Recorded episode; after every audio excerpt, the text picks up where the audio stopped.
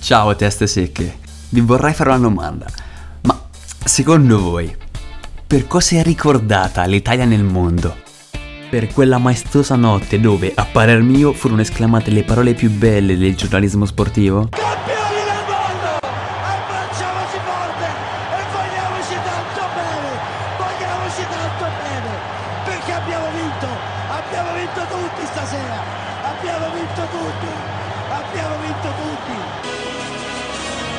Alza l'alta perché oggi è più bello essere italiani! Alza l'alta capitano! Grazie caressa! No, no, lasciamo perdere il calcio. Cioè, mettiamo da una parte, perché se oggi parliamo di pallone, di calcio, non viene in mente solamente l'Italia, cioè ci serve qualcosa di più unico, di più identificativo. Beh, voi potreste dire la cucina, sì, sicuramente, cioè, dico, vai a cucinare un piatto di spaghetti male. Non si scrive l'Italia in vano! Vichingo! Sei un vichingo! Però sapete che anche qui ci stanno quei cinesacci di mezzo, perché non si è capito bene se oltre al Covid hanno pure importato quegli spaghetti o se è un ibrido italo-cinese. Però, vabbè, fatto sta che tralasciando gli spaghetti, no? La cucina non identifica al 100% l'Italia e poi si rischia di cadere nel banalismo stereotipato. Esiste però una cosa che ovunque tu vada nel mondo rimanda subito all'idea d'Italia, solo ed esclusivamente alla nostra amata bellissima penisola, una cosa su cui la maggior parte degli italiani ha appoggiato le chiappe, io compreso, un prodotto frutto di una delle migliori idee di marketing mai partorite, il cui successo economico e comunicativo se rapportato a quelli di Elon Musk e Jeff Bezos, li straccia, detto sinceramente, li straccia. E ora capirete il perché perché io sto parlando della mitologica Vespa Piaggio. La Vespa nasce nell'imminente dopoguerra, più precisamente nel 1946 da un certo Enrico Piaggio. Lui, padrone ereditario di una delle più grandi aziende dell'epoca dei trasporti, si trova nella miseria, ma non solo lui, tutta l'Italia paese martoriato dai bombardamenti aveva perso tutto, mancava cibo, acqua, qualunque genere di prima necessità.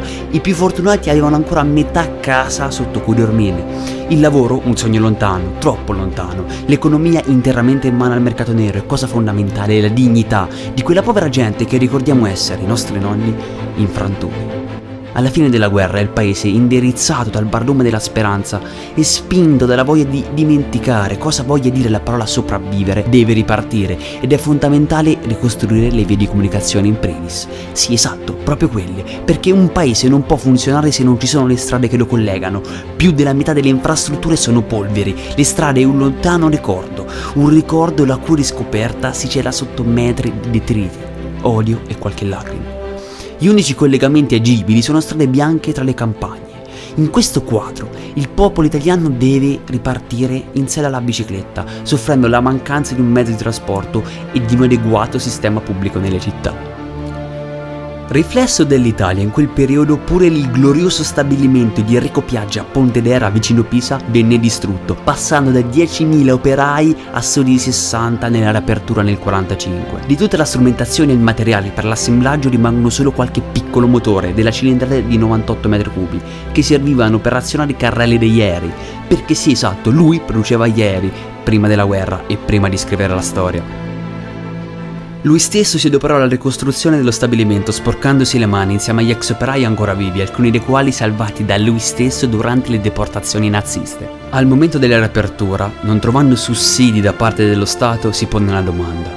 Ma riaprire per cosa? Perché gli erano rimasti solo quei piccoli motori su cui far ripartire la vecchia produzione, cosa impossibile, ma è qui il punto di svolta, perché partendo dalle poche macerie che costruivano il niente, rivoluzionò la vecchia produzione. Con due balle enormi come l'ex stabilimento si fece carico di tutte le responsabilità e smise di produrre velivoli con apertura alari da 26 metri a favore di piccoli veicoli su due ruote lunghi poco più di un metro e mezzo. La motivazione, se avete ascoltato bene, già la sapete. Lui capì che l'intera penisola era interamente a piedi, priva di un mezzo di locomozione accessibile e guidabile da tutti.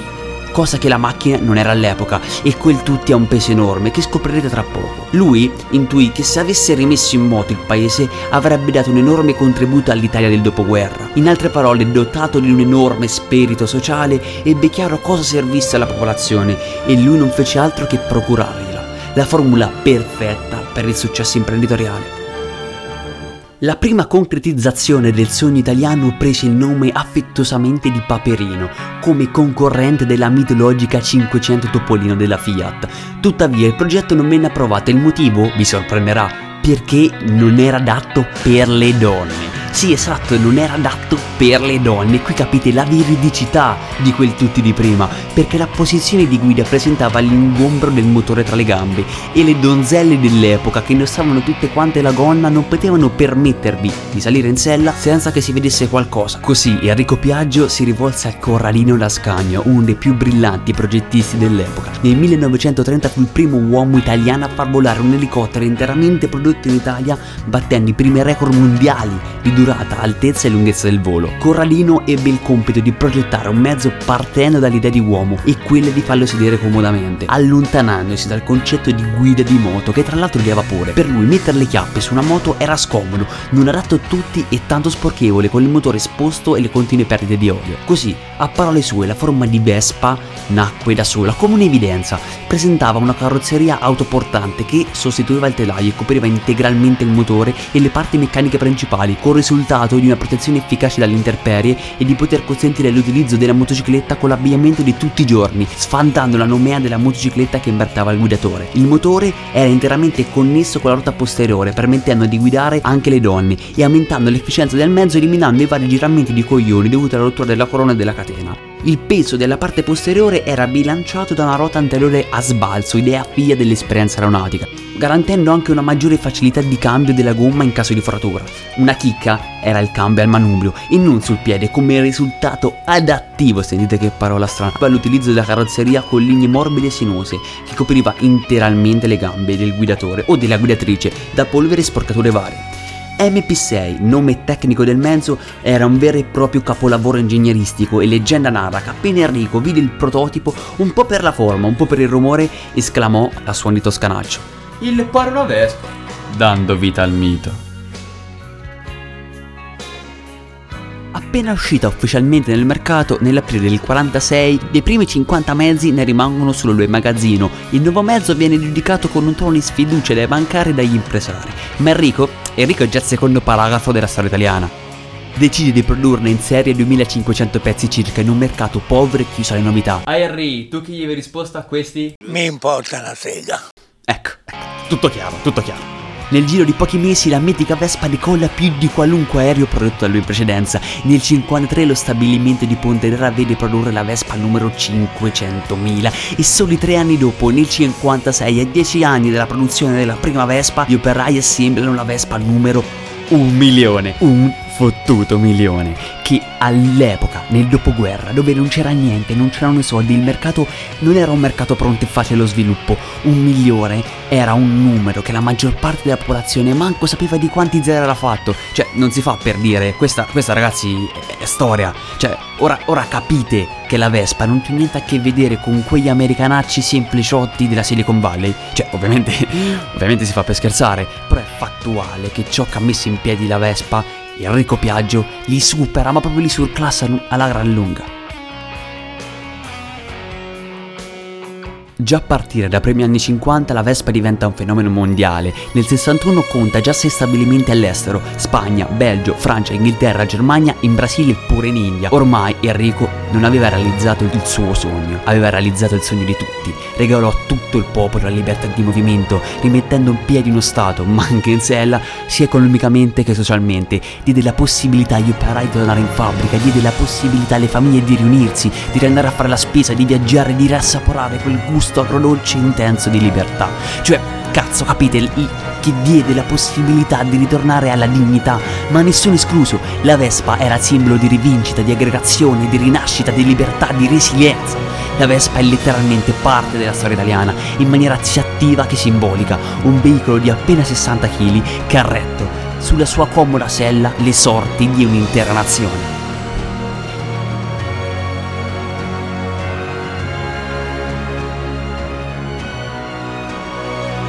Il mito della Vespa non si ferma a salvare l'Italia del dopoguerra, va bene oltre. Negli anni 50 la famiglia si spostava in sella ad una Vespa, con il padre alla guida, il primogenito alle gambe e la moglie seduta dietro con i figli in braccio. Era questa l'immagine della famiglia in quegli anni. Ma Enrico Piaggio era un imprenditore a tutto tondo. Non solo aveva partorito una delle migliori idee su scala mondiale del dopoguerra, è stato pure capace di venderla come nessun altro. A cosa credete siano in sella Gregory Pegg e Harry Hepburn in Vacanze Romane, film che ha letteralmente elevato la Vespa a status symbol, perché non a caso il Marco Piaggio è rimasto ai vertici della produzione dei trasporti esclusivamente con il modello Vespa per più di mezzo secolo.